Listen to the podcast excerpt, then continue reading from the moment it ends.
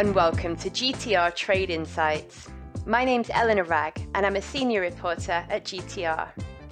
In partnership with GTR, HSBC is producing a series of articles taking a closer look at some of the cross cutting issues impacting trade. In this podcast, we'll be speaking to the experts behind these articles to learn more about what they're hearing from clients and what banks need to do in order to support them. This first instalment focuses on the gradual progress towards bringing paper heavy processes into the digital age and the groundwork needed to ensure digitisation is accessible to all exporters. Nick Hampton, HSBC's Regional Head of Services, Global Trade and Receivables Finance Europe, and Sybil Surmagul, Regional Head of Product and Propositions, Global Trade and Receivables Finance Europe, talk about the urgency around trade digitisation and the need for incremental changes in order to digitise trade from the inside out.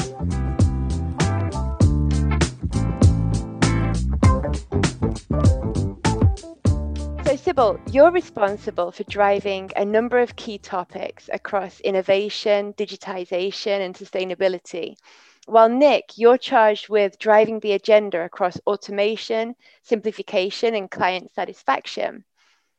In the recent article titled Charting a Path to Trade Digitization, you discussed how over the past year or so, corporates have had the chance to experiment with technologies and cooperative approaches that could lead to a more sustainable, resilient, and inclusive future for global trade. So I'd like to ask you both um, what has been the experience and have corporates changed the way they look at trade digitization? Yes, absolutely. I think what we have seen um, really in the in the past 12 to 18 months during pandemic is there is there's an absolute change. And trade today is still not easy. It is still too siloed and it's fragmented. Um, many platforms service everyday transactions from financing, invoicing, logistics, insurance to payments. So the platform proliferation makes trade difficult and costly for companies needing to connect to them. Digitization of trade is absolutely essential and well overdue. So it's needed to make trade faster, cheaper, but at the same time safer and more sustainable. But most importantly, digitization has the potential to increase the velocity of trade significantly reducing the transaction times, allows clients to trade more and get paid earlier, which is critical in, in terms of uh, liquidity requirements. Our digital transformation journey meant we were well prepared to continue meeting client needs through the pandemic. And COVID has also rapidly increased the preference and propensity of digital interactions. I think Nick is going to cover a bit more on the, what the clients have been uh, asking from us. Yeah, thanks, Sybil. I, I, think that's a key key phrase there: preference and propensity for for digitization. Um, and I, th- I, think the first step for me is that uh, for organisations is is moving to an online platform. Um, and certainly through COVID, you know, we've seen this quite dramatically. Um, our usage of our own HSBCnet channel has uh, increased dramatically. Uh, through trade, we're up 30%, but in, in the wider commercial banking business, it's up, downloads are up about 145% last year. So you can see companies and organizations are making that first step. And of course, that first step then introduces them to the functionality that, that we can offer as well.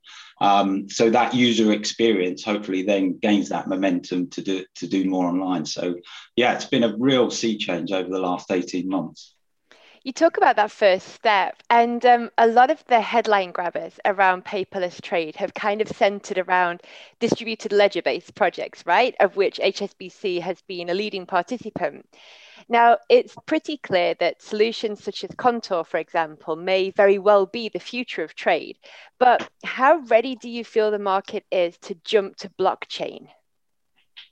Um, I think it's it's still we're still kind of uh, in the um, in the kind of relatively beginning stages of, of the, the journey. There is a potential of efficiency gains from automating trade uh, processes, and it's enormous in terms of labor cost and and speed. And I think we we all agree that blockchain technology has a big role to play um, uh, in this space. Um, blockchain-based platforms currently um, uh, Contour is, is mainly for core trade um, uh, letter of credit transactions. we.trade uh, bring together um, the open account solutions in uh, uh, for, for corporate uh, working capital financing, and they bring together the, the banks, corporates, and ecosystem partners to a common digital. And again, I keep emphasizing this to a trusted, safe network. Um, so transforming the, the global trade. I think what we have seen, which is again very critical to from an, uh, from a cost save and efficiency perspective is we have brought down the processing times from 10 days to under 24 hours this is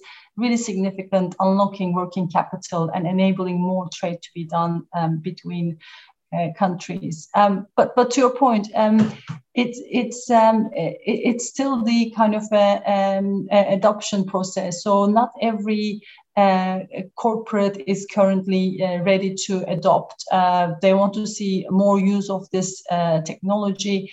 Um, uh, smaller firms may not have enough resources to um, to look into these projects yet, and, and kind of expect others to adopt it first and see how how it develops. So there is kind of a, a there is a, a, need and intention to uh, move into a, a, blockchain, but we need to kind of establish it with the least change management. So the corporates are uh, it's easy for the corporates to, to join and to use the, the technology. We need to, to prove that it's um, it's also easy to uh, easy to use um, in addition to other benefits.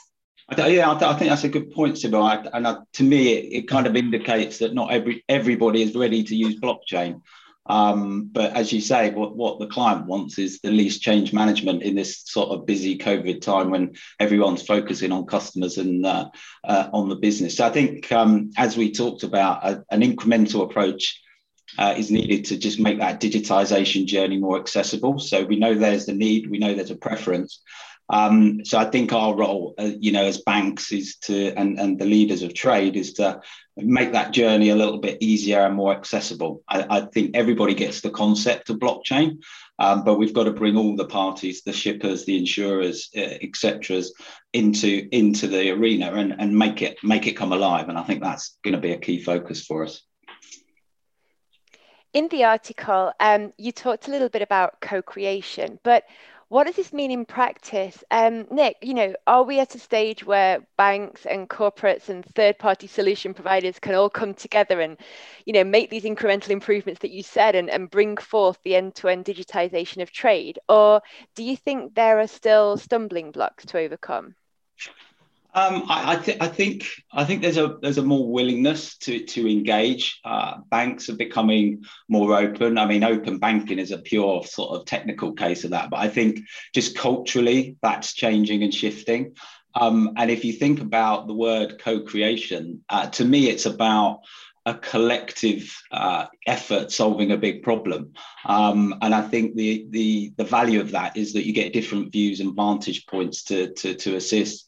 Um, so certainly, if I think about some of the examples in HSBC, you know, one of the big challenges for us was around trade-based money laundering, uh, and we we'd had a very manual approach to this in the transaction, checking a number of data points.